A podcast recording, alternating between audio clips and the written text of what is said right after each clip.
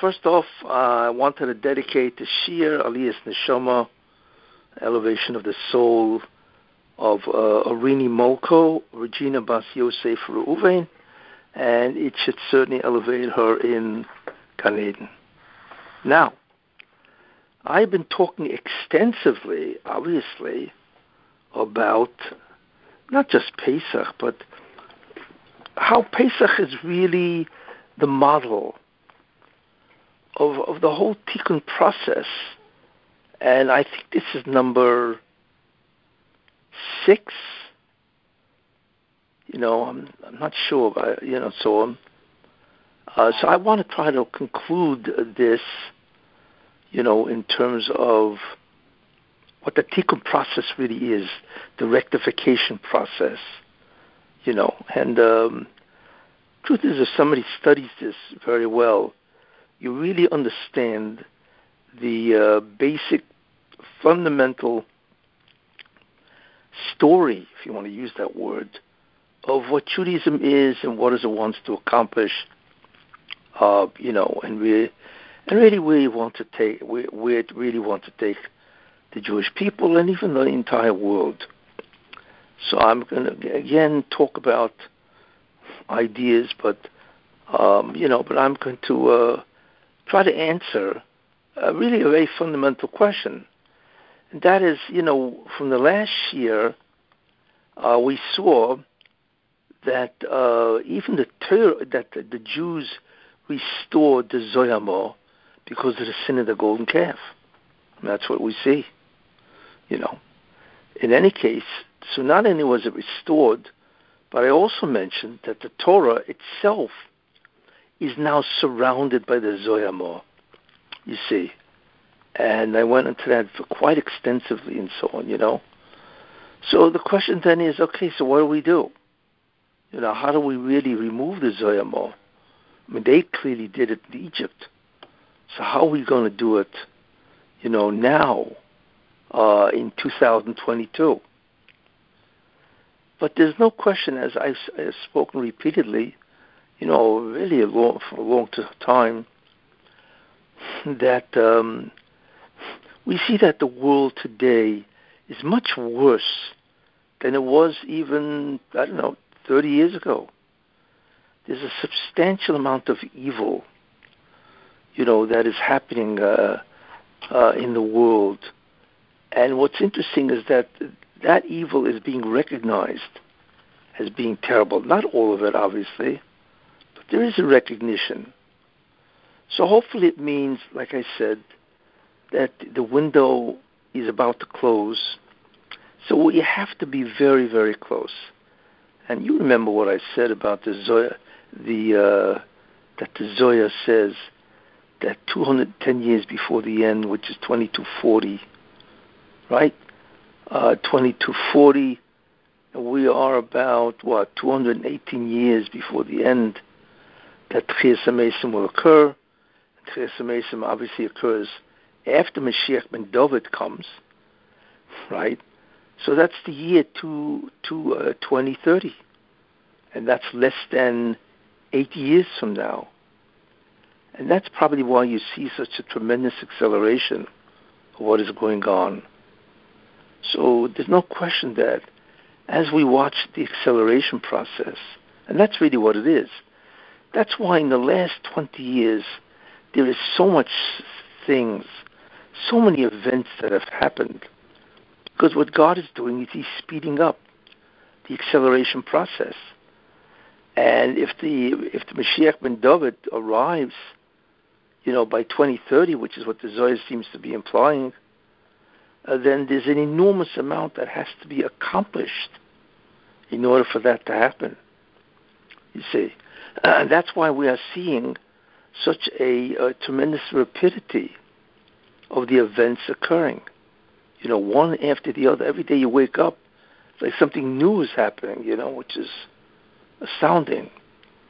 So there's no question that we are getting closer and closer. In any case, the question is so what happens now, you know, since we, the zoyama, the pollution or the contamination of the bria, of the creation, has now reasserted itself. So what do we do now? And that's what I wanted to, you know, speak about. And what does it have to do with the uh, now the holiday of Pesach and the mitzvahs of Pesach? Now, in order to understand really, you know, every many times, in order to understand a concept, that concept itself needs a an introduction. It's called background information. So, in order to understand these ideas, you need some background information.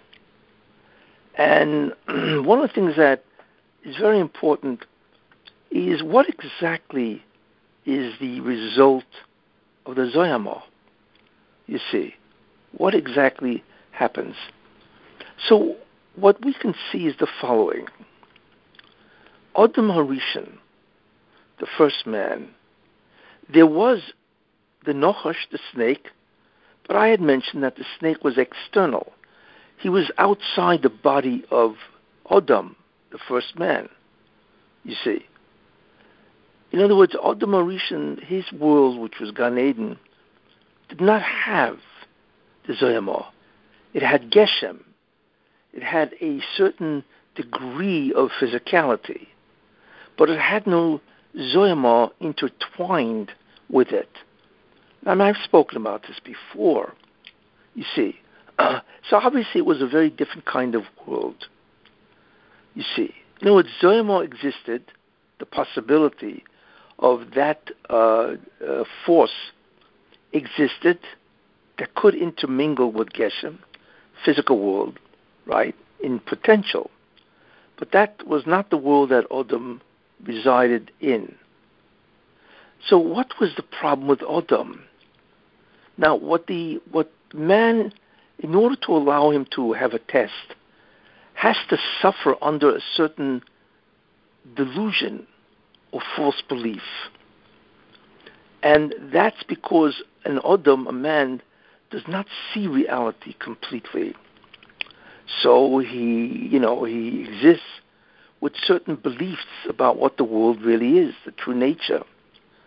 So what was the belief of Odom before he did the sin?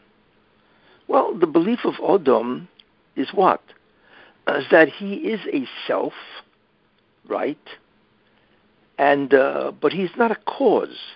He can't do anything really. He was born, or rather created, I should say, on the sixth day. So when he was conscious of himself, he felt, he felt a certain sense of self, but he knew he didn't make any of this. He knew it was God, you see. So therefore, he did not have any kind of false belief or delusion that he was a cause of anything, really. You know, he just came into the world and there he is conscious of everything, but not really in any way knowing that he had any input in this. He's not a cause of anything. you see. But the problem with Odom is that he thought he could become a cause. You see. And that's where the Nachash, the snake, the primordial snake, who was the mouthpiece of of the uh, of the uh, Satan, tried to introduce him and his wife Chava. That no, you could become like God. And this is exactly what the test was. Because they said that God himself became God, the ability to create worlds, the ability to do, the shlita, the domination of the world, cause, right, is because he ate from that tree. Now, he doesn't want you to rival him. So that's why I commanded you not to eat from that tree, you see. And therefore, Adam and Chava had the belief that they could become like God, and that's what the Nocha said. V'yisim kelukim, and you would be as God. That is exactly what it says in the Chumash. Well, that was obviously very enticing, you see, because they had a belief that there was somebody, they had a self, but no, they were infinitely inferior to God in the sense that they can't do anything. They're not a cause of anything, you see. and therefore they ate from the tree. Now, when they ate from the tree, what happened? Then they fell, if you want to use that expression, they fell into a different world. They fell into the world of the Zoyamor, or the satanic world. Now, we don't know exactly what the process was, but their world changed, you see. The pollution of the Satan surrounded them, and it surrounded, you know, the world. So they were chased out of Gan Eden into a world that had that was dominated by the Satan. You see, but in that world, because they had failed, so God said to Adam, very incredible concept. He says, "In the sweat of your brow, you will eat bread." Now, to us, now the Ramchal, Ramon Chaim Luzzatto, tells us what that means in a profound way. It's not like people think. Well, in the sweat of your brow, you'll eat bread, which means you're going to have to really work hard, and that is a punishment. You know, that you're going to have to exert tremendous amount of labor to be able to make a livelihood. That's what eating bread means, and therefore that is a punishment. Until now, you were in Gan Eden, and everything was there for you. You had to do absolutely nothing to to do whatever you want, eat. It was all there for you. So God said, No, in the sweat of your brow you will eat. What does that mean? It's not that God is punishing him. what God is doing, since you believed, right, that you can equal me, you know, it's not only are you a self, but you a self that is able to cause and like Rashi says, Borei Lomas, create worlds, then that delusion or false belief, I am going to create a situation, right, since you had that belief, or you thought you could become equal to me, I'm going to create a situation or put you in a situation where it will be much more difficult to see, you see, that you can't cause anything. How? because what will happen is that in order for you to make a livelihood, which means, let's say, to eat bread, you need to exert tremendous amount of labor, as exhibited by sweat, on the sweat of your brow. You will eat bread. Well, if that's the case, uh, since you have to exert tremendous amount of effort, you're going to think that you're a cause. You see? you're going to think that you actually you are responsible for the livelihood. Why? Because it can only come as a result of your efforts. But that's an, uh, that itself is a false delusion. Because in the end, no matter what you do, I am the one, God says, who in the end gives you your bread, your livelihood. But since it only comes when you exert force, labor, then you're going to fall in the mistaken delusion, right, that you caused it. And therefore, your work is now to undo that delusion and realize that even though it looks like the only way you will have a parnasa, eat bread, is by your own efforts, and therefore it looks like you caused it, you're going to have to undo or work through that belief and realize that it is false. So what God did is He increased the difficulty of undoing the false belief. You see, uh, so not only would Adam not, uh, because like I said, not, uh, uh, uh, what this would mean is that not only Adam thinks that he is a self, but he's a self that causes. You see, just like God, and he's going to have to undo that false belief. So what it means is that if he undoes it, which means he realizes he's not a cause for anything, then the next thing he has to believe is that God is the only thing that exists, that Adam is not even a self. So we realize that there are two ideas. One is Yichud Mitziusoi, that God is the only thing that exists. Everything else does not exist in the way God does. So that's the first uh, idea of reality, true reality. The second idea of true reality is that since God is the only thing that exists, He's the only one that can do anything, that can cause anything, you see. And both of these ideas is what Adam should have worked through, you see.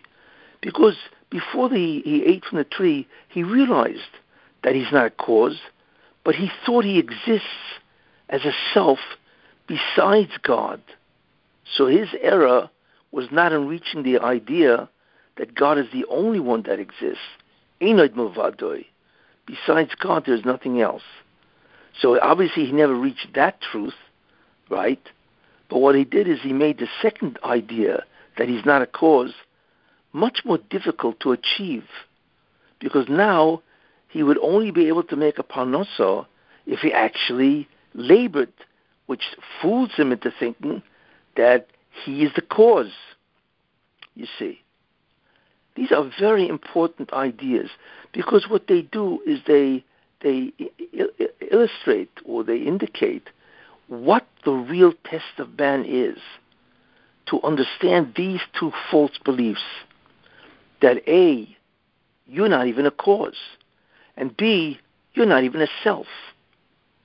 And Adam Rishon should have realized, right, the idea that he's not even a self, but he didn't. And now Adam has to realize, because he creates parnasa, livelihood only through his effort, now he has to come to the realization that he's not a cause at all. You see, he's fooled. So what God did, he didn't punish him. He made it worse or more, much more difficult to come to the truth of what the nature of man really is. Uh, you see. So these are very important ideas, you see. And what causes a person to think that he is also a true cause, right, is the Zoyama. Because in the world of the Zoyama, things can only happen if you exert effort, you see. So in the world of Gan Eden, things happen without exerting effort. But in the world of the Zoyama, things will only happen if you exert effort, because what that does is it fools you into thinking that you are a real cause. When you think about that, it's a very fundamental flaw in the belief of man. But we are now stuck at that second level of uh, of illusion, if you want to use that word. You know, that's why one of the interesting things about all this is that really we do nothing.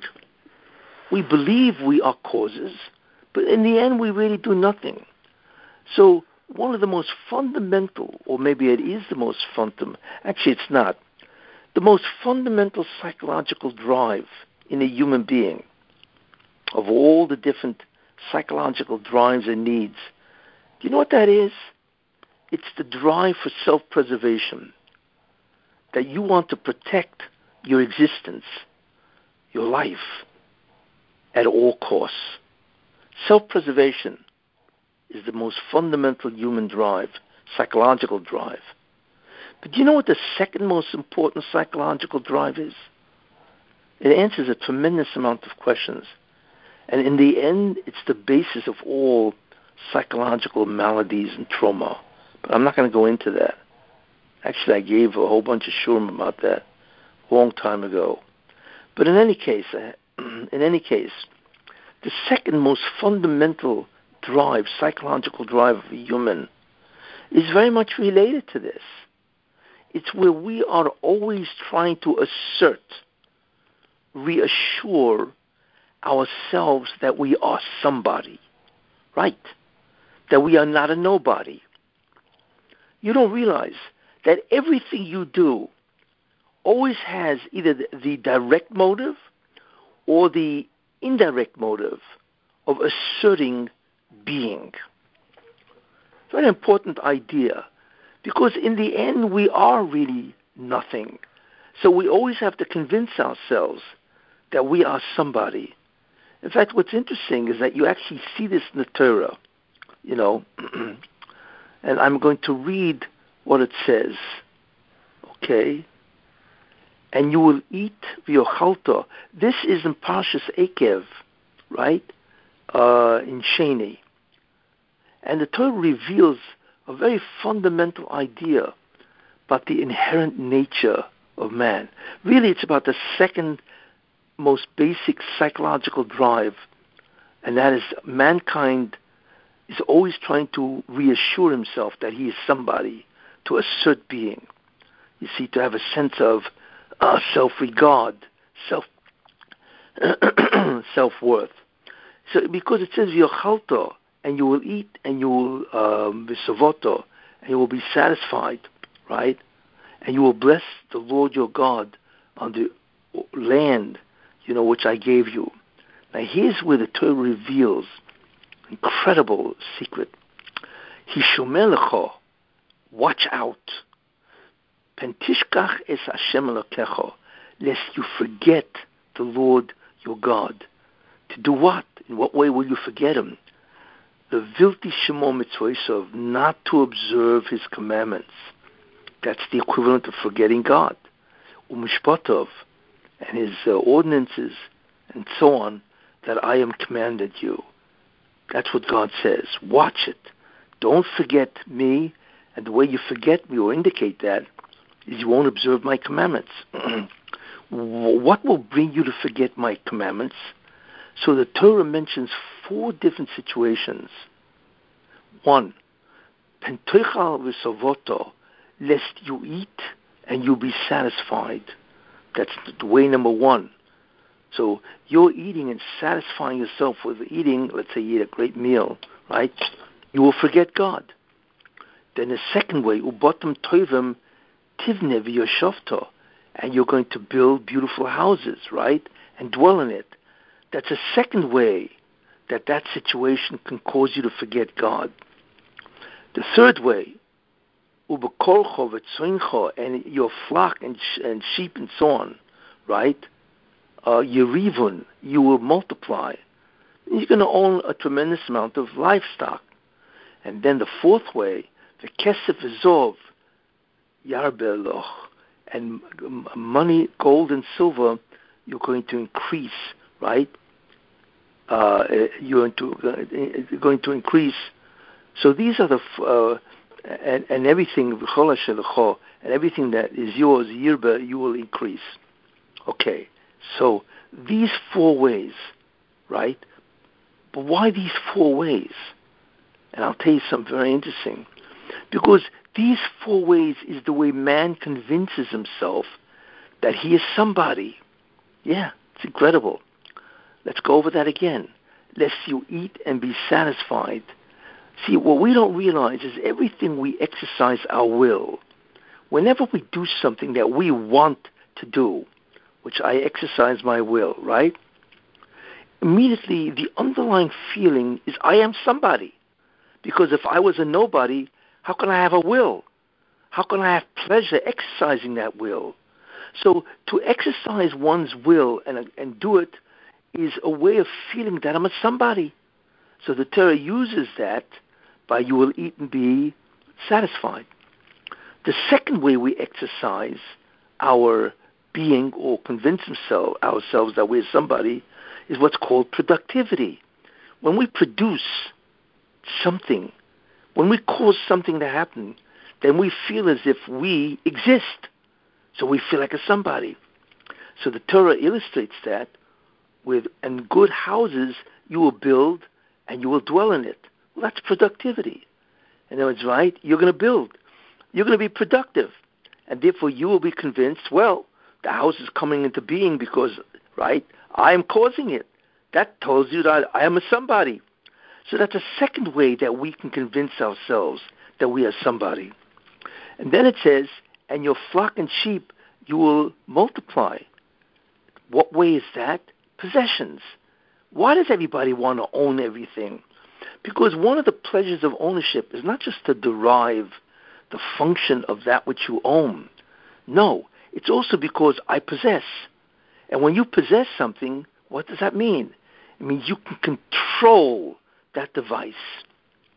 And control gives you a sense of self. Right, you see? And that's why everybody wants to possess, you see, because that gives them a sense of control. And if I can control others, clearly I must exist. So that's a third way of asserting being. And the fourth way that the Torah says, the kesef is of, and gold and silver you will increase. Why? Because what does money do? Money in itself is not something you can function with. It doesn't do anything for you. But money, gold, silver, whatever, these are items that make you potent. They give you the ability to do anything. You know, it's like, you know, if you have a tremendous amount of money, guess what? You can do almost anything that's possible because that's what money does. It allows you to achieve almost anything by buying it or whatever, owning it, and so on. So that's the fourth way of asserting being. If you have millions and millions of dollars, of course you're going to become what? You will think you are somebody. In other words, all of this concept of being somebody is nothing more than incredible arrogance. You see. Now, these are the four ways that the Torah uses as examples that you are going to assert being, reassure, reconfirm being, right? So what will happen to you? Right? Well, the gist was you're going to forget God. But look what the Torah says. What will happen? The rom livavecha, and your heart will grow mighty. There you are. That's the arrogance. Will now convince yourself that I am a somebody. I am self-worth. And therefore, if you are a somebody, you will therefore forget the Lord your God that has taken you out of Egypt from the house of slaves. You see? And therefore, Torah uh, says, and uh, we skip a pasuk, and you will say in your heart, and you will say in your heart, yodi, that my strength and the might of my hand did this for me. That's what you're going to say. You see, all of this came about. Why? I did these four things. They all confirm that I am somebody. My heart will grow tremendously haughty, and therefore, why do I have to do what God wants? I will do what I want because I exist independent of God. Why? What's the proof?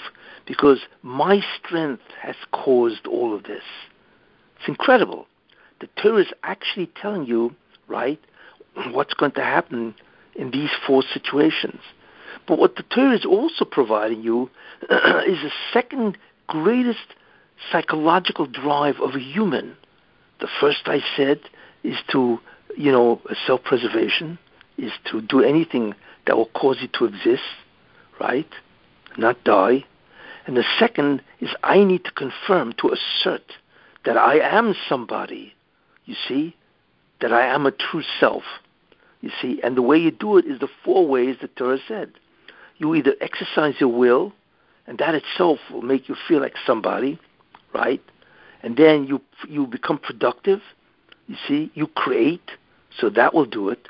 Then possessions will do it, because if I have possessions, then I can control others, right?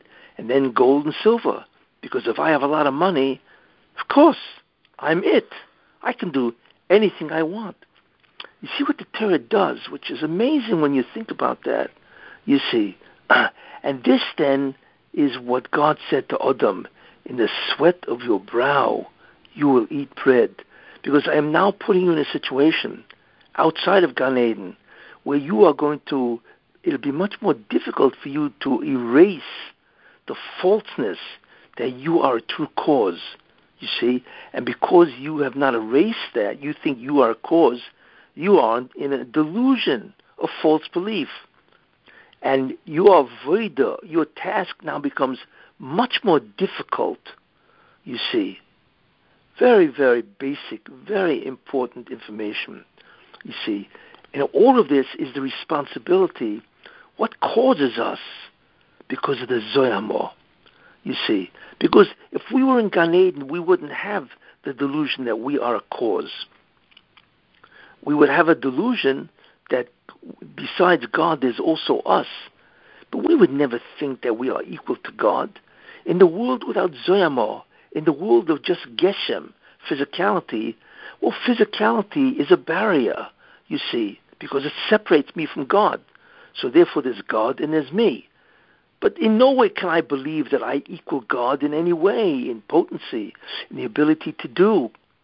But when you enter the world of Zoyama, which is not just physicality, but it's a physicality intermingled with the pollution of the Satan, then we be, it's a second barrier, you see, and we begin to enter that world of what he enters, you see, and that is where we think that we are not only a self besides God, but that we are equal to God in the sense that we produce. Very basic thing. And by the way, I'm not going to go into it. It's a whole other lecture. But this second psychological understanding drive, where man is always asserting himself that he is, self worth is the fundamental psychological drive, really is the underlying idea that when you lack that, that is the underlying idea of all psychological illness.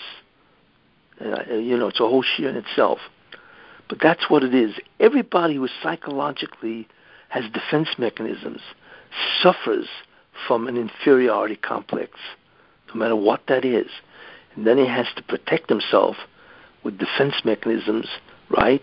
And give himself the feeling that he's a somebody. In any case, it's very basic. so, this is what we now see. That Zoyama causes us because it's a second barrier. Besides the physical world, there's also, right, the world of the Zoyama in the physical world, and that causes us to believe, since we have to expend effort in order to get things done, it causes us the false belief that we are a cause, and therefore we are equal to God. Very interesting idea. Uh, and in many ways, that's what the Torah is, you see. So after the Jews reintroduced the Zoyama into creation by doing the golden calf, right? The problem was is, well, how are we going to get rid of this?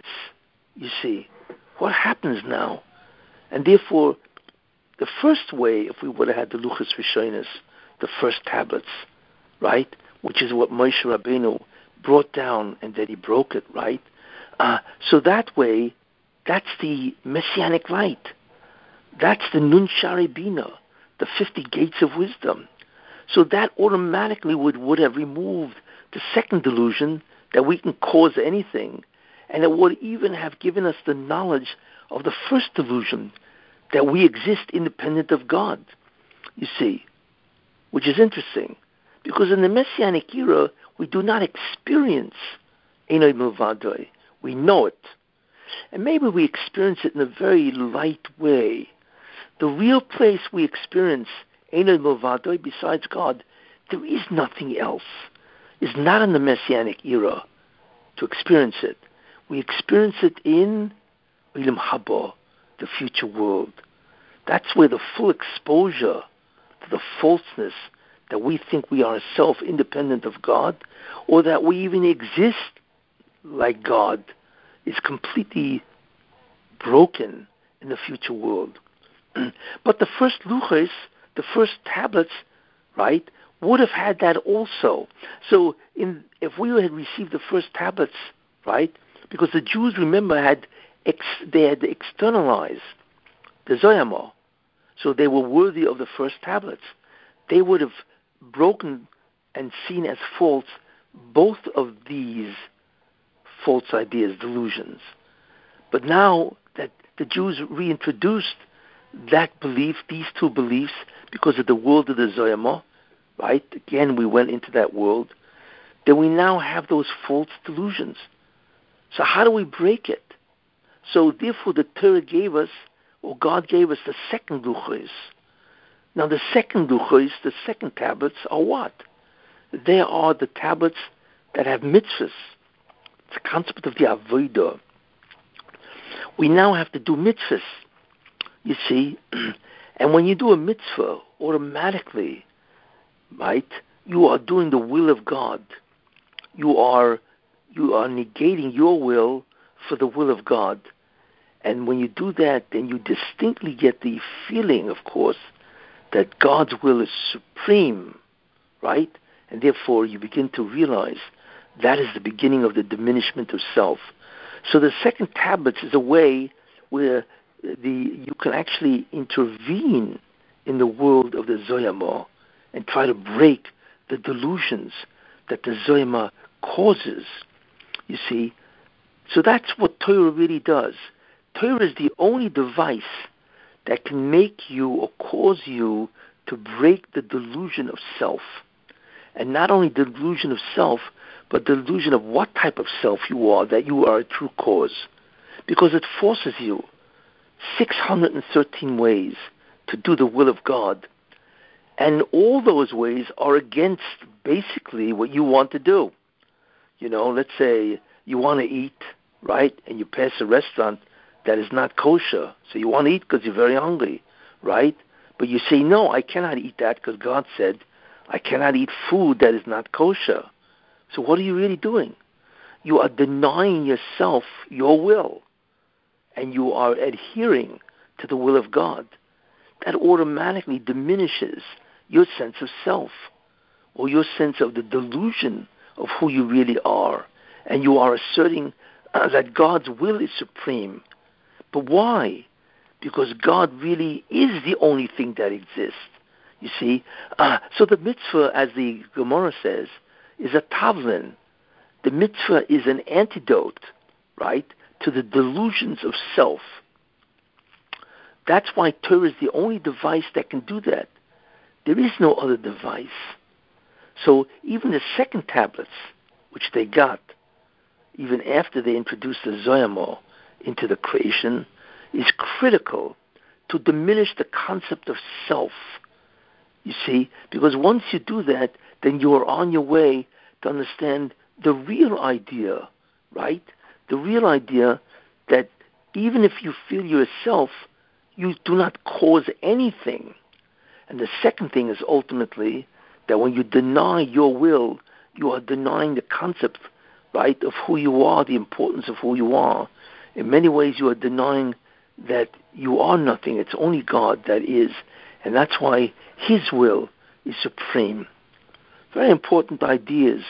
So even the second luchas, the second tablets that God gave, is the only way to break that delusion of self. And remember, the concepts of self that you are and that you cause, those are behind, or that's caused by the Zoyama, you see, because we have to interact with the world in order to get anything done. So it's always easy to make the mistake that our input is what caused it. That's the mistake we're always making. And that is the world of the Zoyama, you see. So the first way of getting rid of Zoyama, right, is to um, exercise, right, to do the God's will by doing the mitzvahs, as I just said, because that diminishes the sense of self, which is very important. You see, another way, and it's a very important concept, is the concept of suffering. Why does suffering? Why is that a tikkun? Why is that a kapora? Why is that an atonement device? Because when a person is in the ICU, for instance, right, the intensive ward, right, and he's plugged into all the tubes and the machines, what do you think he feels about himself? That he's a nobody. Because if you really were a cause, if you really were a somebody, why not pull out everything and just walk out? But he knows he can't. So when a person suffers, he is undergoing something that he cannot end. That proves to him that he's a nobody. You see, that breaks the delusion of self. That's the secret of suffering. And you should know that's a tremendous chesed, kindness that God did. Because He gave us a way, even in the world of Zoyamo, He gave us a way to diminish the sense of self and to be on the way to understand that I am nothing and God is everything. But first you have to diminish the sense of self. Because if not, you'll never let God in. So what suffering does, and that's the secret of how it's able to atone, is it diminishes the sense of self because you can't stop it. You see? So you realize that I am not who I think I am, And therefore, what happens now is there's a real possibility that you, who is the only force or cause, and that helps you in the direction that it's only God. Very important ideas. That's what what suffering does, and that's why suffering is an undoing of a sin, because a sin is something that you do with your will, and therefore that aggravates the feeling that you're somebody, because that's what when you sin, you feel like somebody because you're doing, you're exercising your will. So suffering is an undoing of the aggrandizement of self, you see. And besides, when you suffer, it's also a reversal of the pleasure that you had as a result of the sin. So those are the two things that suffering brings. Suffering in any form, it doesn't make a difference what form it is. Exile is suffering, bankruptcy, divorce, sickness. You see, all of these things are suffering. So the pain that you feel undoes the pleasure of a sin, so that's a reversal. And the second thing is the diminishment of self also undoes, you know, the delusion of self that you get when you sin. That is the secret of suffering, which is a big chesed, because without that, how would we be able to undo this whole concept of self? Now, besides that, there's something else. How did the Jews bring the tikkun? How did they get rid of the Zoyamol? And the answer is uh, because they were in Egypt and they were able to withstand a certain amount of the assimilation or they suffered for many years. You see. So what God did, that's called the primary tikkun device. So the primary way they got rid of the Zoyamol, right, is through the exile in Egypt. You see, that's how they did it. So the historical event itself is called the primary tikkun device. But when they failed because of the sin of the golden calf, God said the following that if you replicate, duplicate, copy, right, uh, some of the symbolic ideas of Egypt itself, I will count that to you as a recognition, right, of the tikkun that was done in those days. And every time you do that, it will remove some of the zoyamah. And now you begin to understand the concept of the mitzvahs of Pesach. Because what you're doing is called a secondary tikkun device, you see. By doing the mitzvahs, which are symbolic of the event called the the uh, exile in Egypt, then the, what happens is that doing those mitzvahs itself will remove the zoyamah, because they are an admission, an acknowledgement, you see, of what happened in Egypt, you see, and therefore that itself will reduce the zoyamah. And when enough Pesachs go by, that will mean that we will actually have removed the zoyamah. One of the main ideas is by Pesach. Now, let's take a look at some of the mitzvahs. First idea is matzah, right? We are commanded to eat matzah. Well, think about that. Matzah is flour and water. There's no leaven or yeast. And that's really what the human body is without zoyamol. The body is the physical body, right? And also the neshama, the soul. Well, matzah is also the flour, which is the body, and the water, which represents the neshama. So matzah really is a food which is appropriate to a person that has no zoyama. You see, it has only two ideas, right? And the body has two ideas, right? You see, so matzah actually represents the body, right? The, the, the physical body and the soul. Matzah represent that because it's only flour and water. It has no yeast, and the body has no zoyama.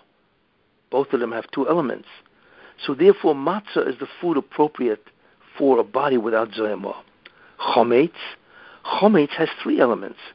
Chometz is flour, water, right, and, and leaven, right?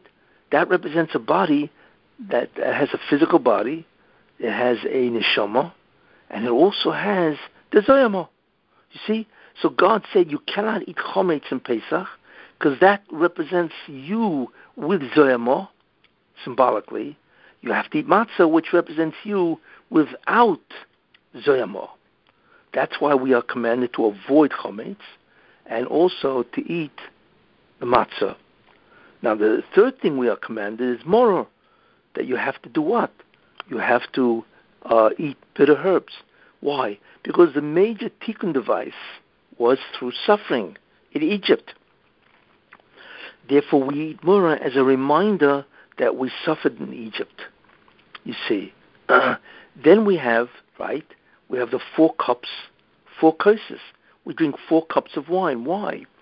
Because when the Jews were redeemed from Egypt, right, they were redeemed from the four levels of the Zoyama. If you remember, in the first year, I mentioned that there are four that the Zoyama can express himself in four different environments.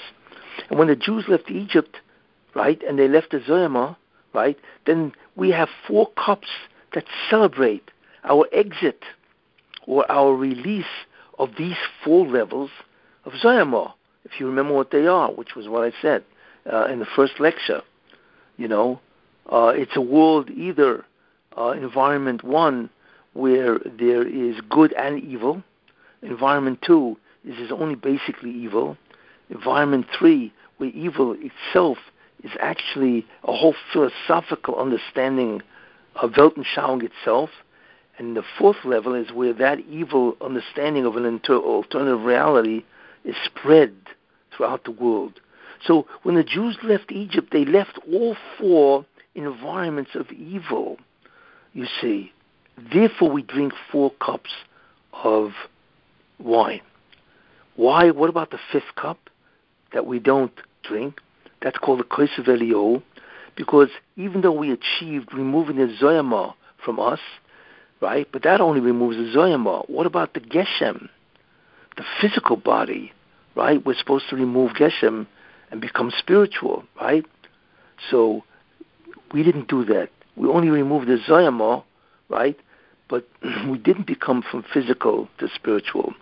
And the truth is, that's exactly what Eliyahu did. That's why it's called the cup of Eliyahu, because Eliyahu removed, he did not die, because what he was able to do is remove the Zoyama, and he went up with his body, you see. so therefore, we use the fifth cup as a case of Eliyahu, you see. now, I mentioned also that the concept of the Yam Suf, right, is a concept of the reversal of Noach. Because what happened was, like I mentioned then, is that the waters of the Mabul were really uh, the uh, Zoyama in that sense, or the uh, that destroyed the world. But since the Jews removed the Zoyama, or potentially during the 50 days of counting, 49 days of counting, therefore they went through the Yam. The Yam split for them because they had succeeded in removing the Zoyama, you see. So we begin to see that these mitzvahs actually mirror symbolically the event of Pesach. Now we also have the concept of the Korban Pesach, right? Where a group of people would get together and register, and they would eat a sacrifice called the Korban Pesach. What was that about? Well, the Korban Pesach, because when you remove Zoyamo, it's not enough to do that, you see. Because what the Jew, Jews became is a nation unto themselves, you see. And the Korban Pesach, in many ways, is a membership ritual. Where all of a sudden the Jews ate the Korban Pesach, which is an offering to God, and therefore that initiated them into the service of God. You see, that's why the Korban Pesach is so important. You see, because it initiates a person into being a member of the Jewish people, which is what happened after they left Egypt. They became a true nation. And by the way, that's why also uh, there are two uh, two mitzvahs say, two positive commandments that if you don't observe, you get kores, extinction. You see, which means you die before the age of 60. One of them is Mila, and that's a membership symbol that you're a member of the Jewish people. And the second thing is the Korban Pesach, because that was the membership, you know, you already removed the Zoyama, you now become a nation without Zoyama or a nation that serves God. So you must eat the Korban Pesach, you see. And that also is why that's the only mitzvah that has a makeup. Because that mitzvah is so important of eating the Korban Pesach that there were people who could not eat the Pesach because they were Tomei. So they said to Moshe Rabbeinu, why should we be denied eating a Korban Pesach? So Moshe Rabbeinu then gave the mitzvah, God gave him the mitzvah of Pesach Sheni. What was so important about Pesach Sheni? Why did they need a makeup? Okay, you missed it. Okay. You had a good reason. You were Tomei. You were impure. But the answer is that this is a mitzvah that indicates that they are part of the Jewish nation. It's not just a mitzvah. And they didn't want to be exempt from that. You see, it's not just a mitzvah. It's a mitzvah that illustrates that they're part of the Jewish nation because that was the reason why they did it in Egypt, to indicate that they are now leaving the tumah of Egypt and they are joining God in his service as part of the Jewish nation. And therefore these people wanted to have that, so they asked Moshe Rabbeinu for a makeup. And he said, okay. And he promulgated the mitzvah, right, which God told him right then and there, of Pesach Sheni. You see? That's why, and so on. So what is interesting is, is this, is that when we do a Seder, and a Seder, which we do, right, a Seder is a platform that allows us to do these mitzvahs, right, of matzah and moro, and symbolically what represents the Pesach, and so on. They enable us to do this, you see.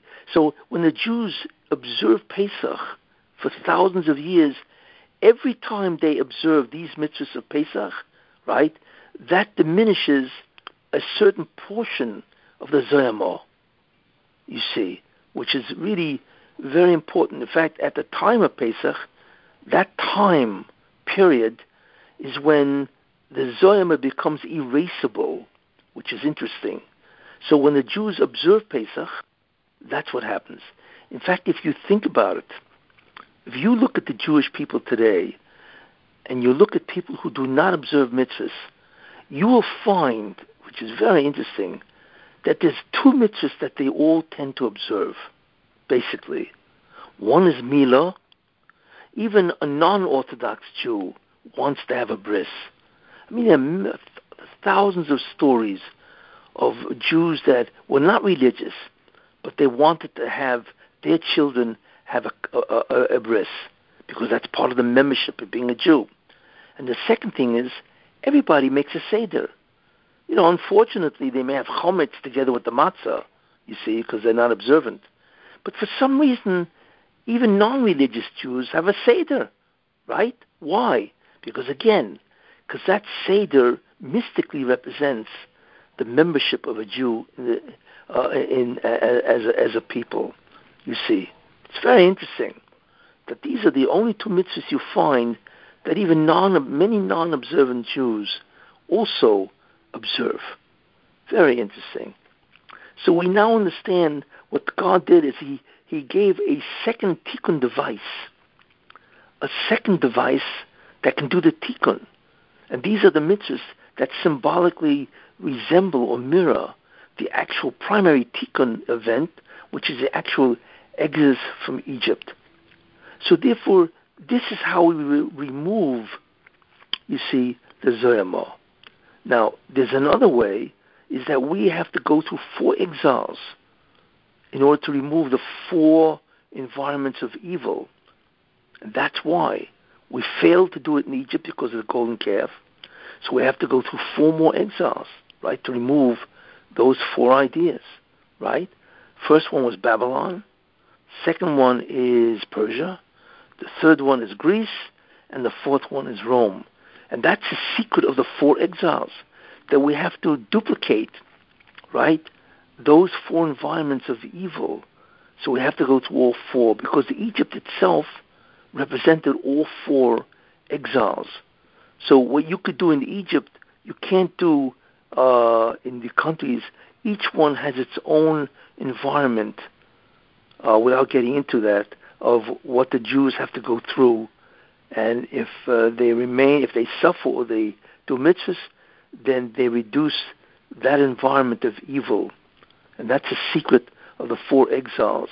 You see that uh, the Jews have to go through, which is really in many ways very interesting. you see, so this is a secondary tikkun device. You see, and what is also interesting is that what this also these four cups also represent the five expressions of redemption that is used that God took out. V'hitzalti, and I will rescue them. V'hitzesi, and I will take them out. V'lokachti, I will take them. V'goalti, and I will redeem them. And then v'hevesi, and I will bring them. You see, that's very interesting because these four represent, like I say, the four ideas of taking them out of the klipa, the four ideas, right? And then the fifth expression of redemption, right, is the actual removal of the zoyama and the actual removal removal of the barrier of the geshem. You see, and when you think about it, these are replicated in Nitzavim. Remember, I once told you way it says, and even if your outcast be at the ends of heaven, it has three ideas. Yikabetzcho, he will gather you, which is equivalent, right, to and I will rescue you and I will take you out. Then, which is vitzalti and vitzesi. The second idea, second exp- uh, the other expression of the, the uh, language of redemption, vilokachti, and I will take you, is equivalent where it says umishom yikochecho, and God will take you out, right? So that's the vilokachto of the five languages, expressions of redemption, right? And the last one, and, and also Vigalti, and the last one where it says, and God will take you to Eretz Israel, that's the Hevesi. See, that's the, that's the expression, and I will bring you. Actually, this is, when you think about it, the sequence of redemption. One, God will separate us from the Goyim. He will separate all the Jews from the Goyim. That's the first. The second is that he will then take us to him, which means in some way which we do not know, he will teach us the Torah. All the Jews will again become Talmidei Chachomim. And I once mentioned how that could be, um, and, and, and, so on, with the concept of Mishnayos. Uh, because it says that, uh, I mentioned that it says in the, in the, uh, the Medrash, where it says there that God will take that um, that the only way the Jews can be redeemed is through the merit of learning Mishnayos. It's interesting.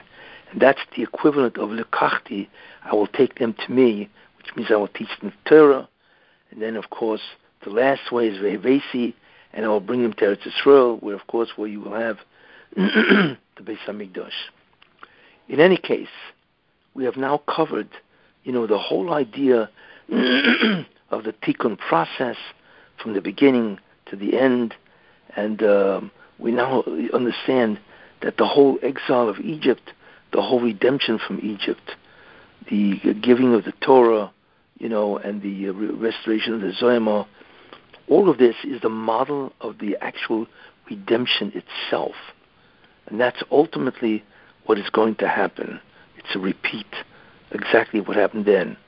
And we do that, we, we get rid of the Zoyama, like I said, through the Torah itself, which can remove the Zoyama, and also by being exiled through four nations, right? And the last way, of course, is by actually having a Seder and replicating or observing mitzvahs which represent the actual uh, historical event of Egypt itself. Any questions?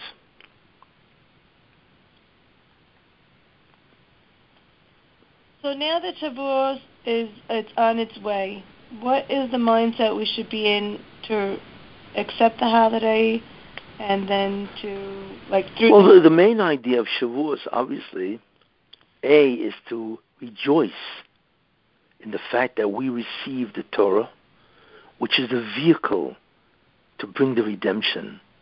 And the second thing is to, you know, to uh, reconfirm our desire to observe the Torah. Those are the two main ideas. To accept the Torah that we have, and we have to recognize that this is the only way to re, re, redeem ourselves, to get rid of the Zoyamol, and to enter the Messianic era. So that's number one, to be joyful at receiving the Torah. That's one of the reasons why we stay up all night, uh, because out of a sense of joy, we don't want to go to sleep, you know, in anticipation of what we're about to get the next day. And the second idea is to, you know, recommit to observing the Torah as best we can. You know?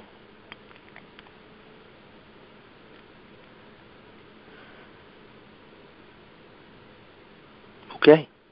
So every week, every year, we re we redo the Omer because we're counting up as much exactly. as we did the Zohama. Right. Great. So now, now that we're not doing that, technically, like we're really not ridding ourselves. We're still counting, but we're not ridding it. Or or do we? Is it, no, we do. Each year. Is it Each year we do. Each year we do something. We don't know how much, but every year that we observe these commandments of Pesach, including the Sfiras Ha'omer and Shavuos, we reduce, we diminish the Zohama. And the time will come when we will have observed, in many ways, the last Pesach. We will actually have vanquished the Zohama. We don't know when that is. But Pesach is what's called a secondary tikkun event, or I should say the mitzvah of Pesach is a secondary tikkun event, you see. So there is a diminishment every Pesach. Let's hope that this one is it. As we diminish the Zohama, do Yes? the Sfirot get re-energized? Say that again, as we what? As we th- we diminish the Zohama within us, do the Yes. Sefirot get re-energized? Yes. Yes, but they're not released. there's two processes. One is that the sparks of holiness goes back into the spheres, and the second thing is that they're able to release it. So, you know, that first process always is always happening, where it's being restored to the uh, the, the spheres, but only during the, the Pekido can it be released. And the Zechira, which is what Ramchal talks about in the Maamar Hageula. Which we're still waiting for the Pekida, or do you think we're in the process of it? Um, well, I would I would imagine that that we are right up against it. That it hasn't happened. Let's say precursor seems to be happening because evil is falling in America. And there's a tremendous America is going to have a tremendous backlash against the Democratic Party and the liberals that are destroying America. So that's a very good sign. And also, the Erev Rav in Israel is also experiencing a very strong possibility of collapse. So that has to mean that evil is on its way out. But it's still getting its last claim, you see. Same thing in Egypt, which I mentioned. That's because God has to balance the books before he brings the redemption. And that's why when Moshe Rabbeinu came, Paroh all of a sudden issued a decree that they have to gather their own straw. you see. Because there's a claim that evil has, or I should say justice has. And I think we are in that period of time. So, you know, whether if it could be before the Pekida, but it seems to be before the Pekida, or right up to that spot. Remind me, what happens when the Pekida happens? well, when the Pekida happens, then the Yechidah is released and crowns the Mashiach ben Yosef. And then he begins to grow. That's what happens. Because he is released from his own prison, the, pre, the prison of the, of the Zohama. You see, that's the Pekida. And that was the same idea by Moshe Rabbeinu, where it says, and God remembered the Jews right before the sneh, the burning bush. You see. So the Pekid is when the Yechidah or the Mashiach himself realizes that he's the Mashiach and he is released so he can begin his growth, which takes time because he's been, you know, in, enwrapped and imprisoned for so many years and so much suffering. And then the Zechira is when the Shechina is released. You see, and that's the uh, the uh, that's the real that's the equivalent of the ten makas. You know, where the Shechina is released, which is the actual energy of the spheres. And that's the that that's really the end. That's the kabetzcho, and God will gather you and bring you to Him, you know, and then bring you to Eretz Yisrael. So you have those two stages. Stage one is where the Mashiach himself is released, and you know, and he gets that the yechida, that part of the neshama of Adam Rishon, he gets that, so he can now begin to grow. As I quoted the pasuk, the pasuk, Hine Yaskel Avdi, behold, my servant will grow wise. You know, V'yorm v'nisa v'gova meyoid, and he will become exceedingly great. So the Yaskel Avdi is the Pekida, you see. And then after he grows, and while he grows, Klai will also grow. And then you have the Zechira, which is the actual, um, in a certain sense, the destruction of the actual evil. Well, they will be destroyed, or whatever einish they get, and so on, you know. So those are the two stages. The Zechira is the Mashiach ben David? The Zechira is the Mashiach ben David, yes. And does yes. it say anywhere a time frame between the two stages, or no? Does it say? Does it say what? Does it say anywhere a time frame between the two stages? Uh, to my knowledge, no, but it's not a long time period. It's not a long time period. And the main idea is Mashiach ben Yosef. Because he is his task, right, is to neutralize completely evil, the Erev Rav, right, and to bring down the Beis Hamikdash. I mean, after that, I mean, what else? Then that that's it. That's the uh, that's the end. You see. Uh, so even though there's no release yet, you know, it's like Moshe Rabbeinu coming to Egypt how, you know, there was a certain amount of months where they had to do the suffering. But once uh, that was over, that's it. And the Rosham destroyed them with the ten makas. You see? And then they left Egypt. And so on, you know. So that that's also what's going to happen, you know. There's a certain amount of time that the Mashiach Ben Yosef has to do his job. But that, but those tasks that he does is astounding. Because like I say, you know, it's uh, teaching them Torah. It's uh, also, uh, besides teaching them Torah, it's also destroying evil and bringing down the base Beis Hamikdash and beginning to reveal the Or Rishon, the Messianic light. That's Mashiach ben Yosef. Mashiach ben David is what's called, he's the king that will, uh, you know, carry on a kingdom that you have these four items – you know, these items, the end of the Golas, all of them, the the, the uh, Beis Hamikdash, the Or Rishon, and so on, the end of the exile, and so on.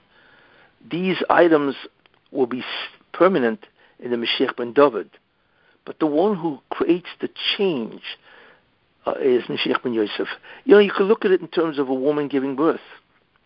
The one who takes the baby where it exits, and then all of a sudden it's now in the world Mashiach ben Yosef, like he's the obstetrician, you know. And then the one who grows the Mashiach, uh, the uh, the uh, the child, is Mashiach ben David. That's the kingdom of the Messiah. You see, the kingdom itself, but the transition of the of the evil kingdom to a messianic kingdom is Mashiach ben Yosef.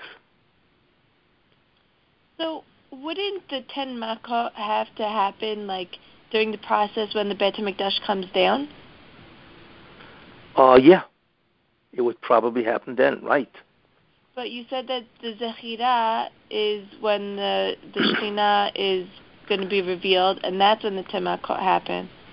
Yeah, but that's going to be what. What happens is is that the Beis Hamikdash is revealed before Mashiach ben David. So maybe the Makkas will begin. Well, the Makkas actually is during Mashiach ben Yosef. Actually, it's really an overlap. It's ben Yosef and ben David. You know, doesn't really clearly say. Like like the Rambam says, we don't really know exactly what will happen. You know, we know different events will happen, but the actual sequence we don't really know until they happen. That's what the Rambam says. You know. So we, we can more or less guess what seems to be the logical order of the sequence, but it could vary, you know? It could vary. Didn't Raphael say that some of the stages could happen even simultaneously? Oh, uh, yeah. Yeah, it could. You know, unless one is a prerequisite for the other. But that is a possibility, yes but it's more likely that it will be a sequence. So the time of when Mashiach ben Yosef has to grow, what is the world going to be looking like? Is evil still going to be on uh, on a high while he is growing himself? Well, this you're looking at the war of Gog and Magog, really. You know, when Mashiach ben Yosef grows, he will be totally uh, successful nothing will be able to stop him because that's what that's what Mashiach ben Yosef is all about. It's an absolute success rate, you see, and the world will realize that the world is changing, and then you will have a reassertion of evil. That's the whole concept of, of and Magog against Mashiach ben Yosef. That's really what happens. So there will be an attempt of evil right, to recapture or to reassert itself, its uh, sovereignty. See, that's exactly what happened in Egypt. The Jews left, all of a sudden Egypt ran after them. They wanted to reassert their dominance and sovereignty over the Jewish people. That was a second attempt. That is the equivalent of Gog from the land of Magog. So that is part of the process. Yes. Where evil is not just going to give up. You know. And then Mashiach ben David appears and wipes them out. And all of that is in Yecheskel, Lamed Ches, uh, you know, Sefer Yecheskel, Lamed Ches. That's all part of Mashiach ben Yosef's era, except at the end where Mashiach ben David appears and wipes them out.